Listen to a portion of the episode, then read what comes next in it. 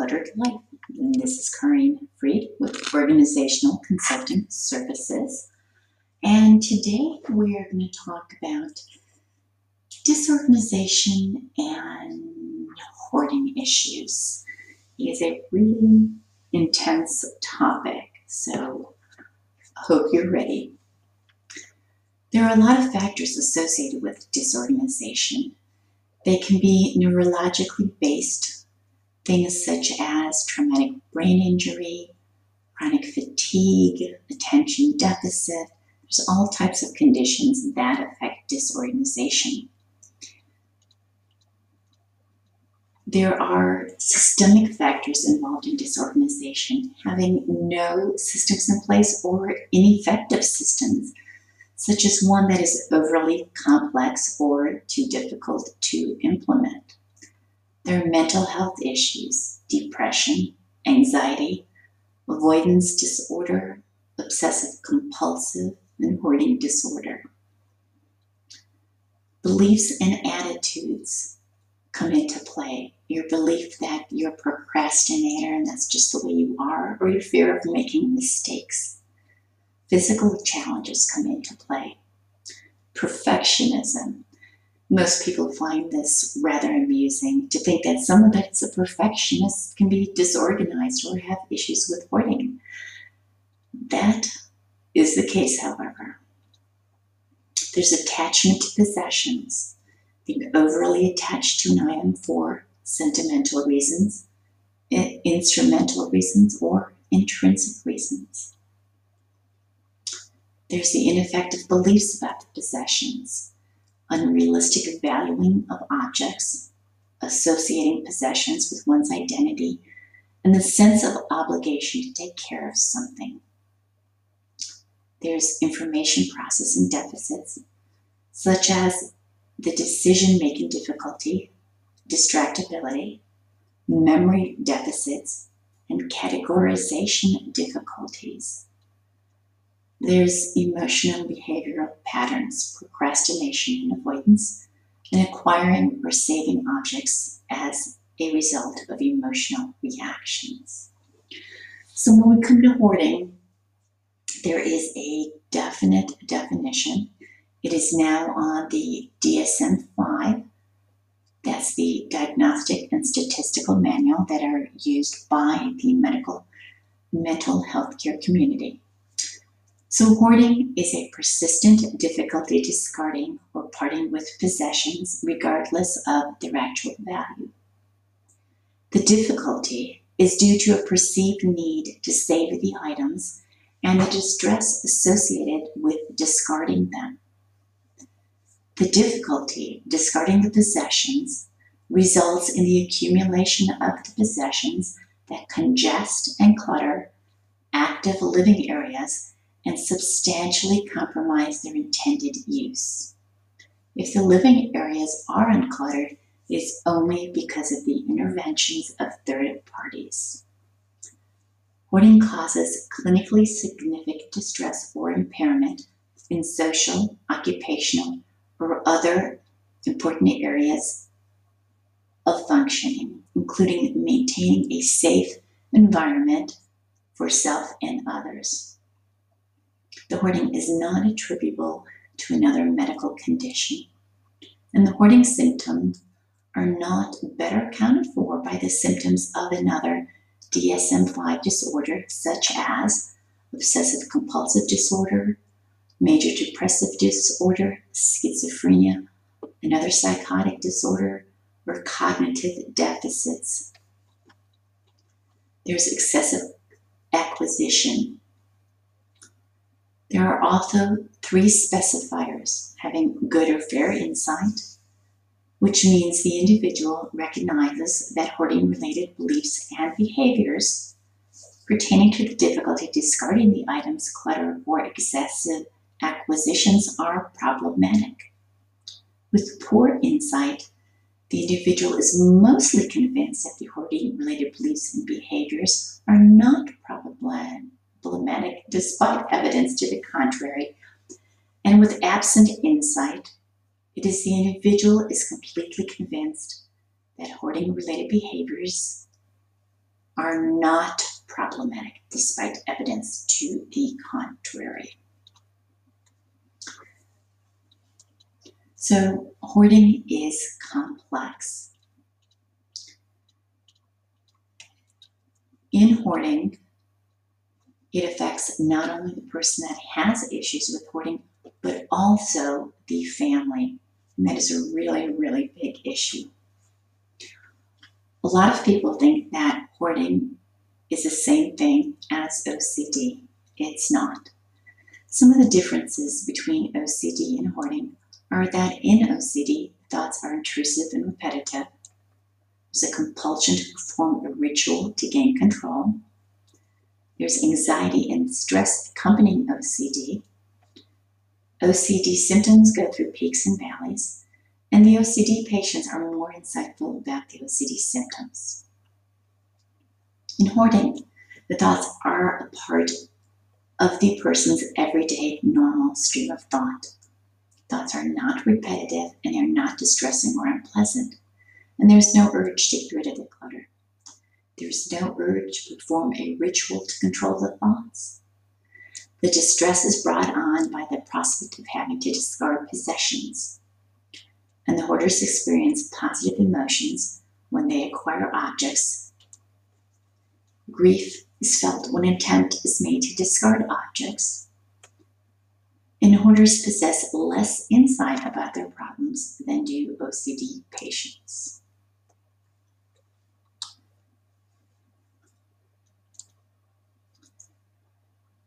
Four keywords that are found when talking about hoarders are indecisiveness, perfectionism, procrastination, and avoidance.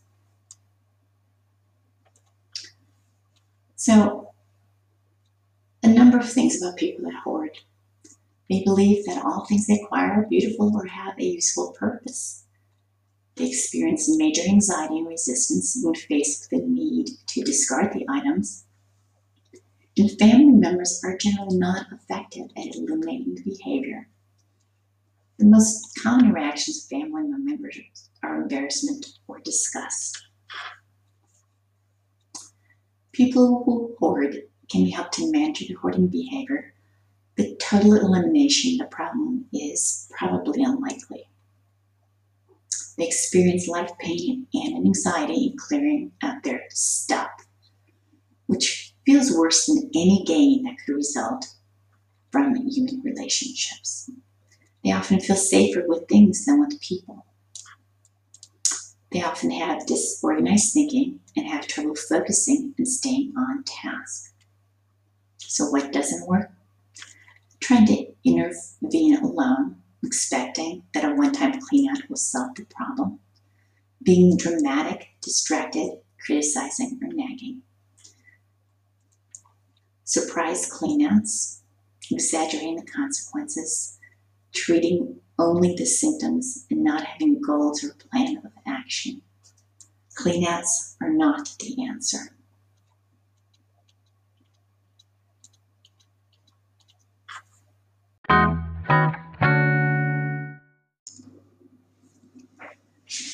So, what are the effects of hoarding and cluttering on individuals and their families? Hoarding can cause them to feel isolated. They can't invite friends over. They no longer let people socialize in their homes, so they go out to socialize. People don't come over, so it causes a lot of anxiety. Hoarding leads to concerns for safety in their homes. You can trip over piles on the floor appliances don't work and you don't have the appliance repair people come into your home to repair them because you're embarrassed. You worry about safety, falling, slipping on bags, paper, having things come tumbling down on top of you. There's a fear of eviction. If the landlord happens to come in and sees the hoard, you possibly be evicted causes problems with family relationships. You have family members that will not come over to visit you, grandparents. that cannot see their grandkids because their children won't allow them to come over to visit because of the hoarded conditions. There's a financial cost. A lot of people have storage units, not one or two, but four or five or six. So that's a lot of money. There's a community cost. Effective treatment programs for individuals with hoarding behaviors are often seen as costly to implement. The cost of doing nothing, however, is also high.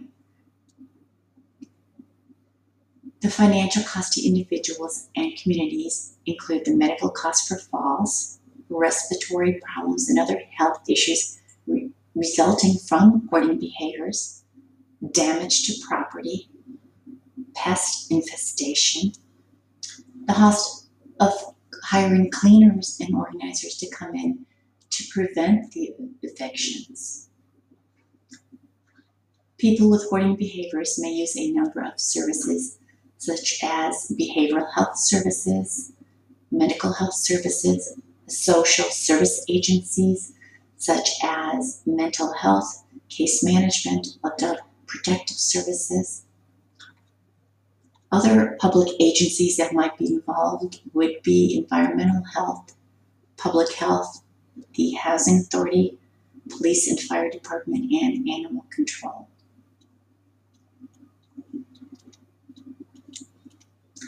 The failure to address compulsive hoarding in an effective, coordinated way can result in high cost crisis interventions that do not address the root cause of the problem and can ultimately fail to prevent eviction or other loss of housing. There are a number of different things that can help people that have issues with hoarding. Some of them are cognitive behavioral therapy or CBT. That is a type of therapy that helps individuals to examine the way they think and behave and to change the thought process or behaviors that may be problematic. Specific CBT elements involved in hoarding disorder treatment can include restricting acquiring, practicing sorting and discarding, and cognitive restructuring to challenge thoughts and beliefs about attachments to items. There's motivational interviewing. MI is a technique that seeks to increase the individual's motivation to make positive change in their behavior. MI increases motivation by helping the individual connect their values and goals with their behaviors, and brainstorming ways to change behaviors that are not in line with their values and goals. There is skills training, working with a professional organizer who has advanced hoarding training, focusing on helping people learn how to organize their belongings within in their home, how to problem solve methods to address common problems that arise in working on their clutter and how to make decisions about keeping needed items and removing unwanted objects that contribute to clutter. Medication for hoarding disorder works to change an individual's brain chemistry and activity. They can enable the individual to be more able to engage in the treatment process, whether by improving their mood or by reducing their severe anxiety. The medication is not for the hoarding behavior itself, but for the anxiety or mood disorder or depression or bipolar or any of the other comorbid things that are involved with hoarding disorder. Something else that has been shown to be really effective is the Buried in Treasures work group. It is a 16 week work group that is based on the book by the same name, which was written by Drs. Tolin, Frost, and Steketee. We now use this work group on Zoom, and we have people from all over the United States as well as, as internationally.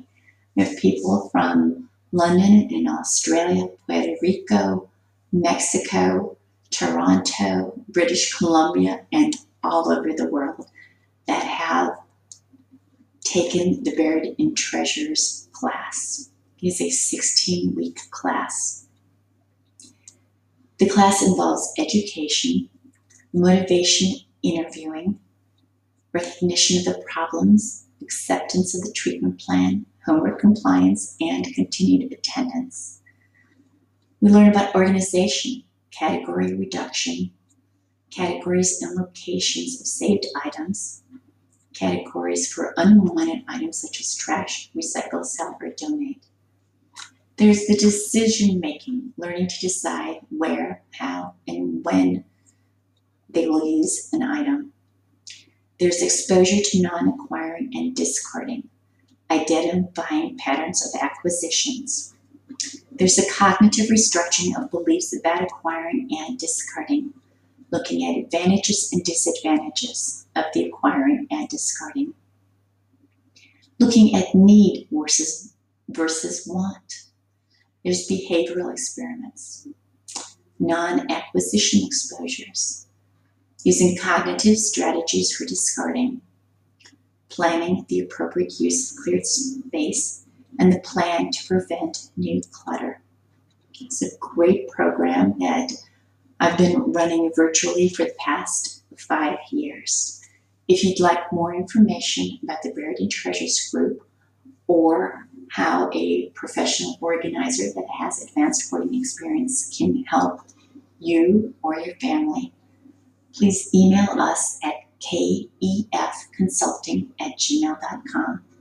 It's K as in kite, E as in Edward, F as in Frank, C O N S U L T I N G at gmail.com. Thank you for listening to An Uncluttered Life. If you have any questions or any organizational topics you would be interested in hearing about in future podcasts, please send us an email. Goodbye for now.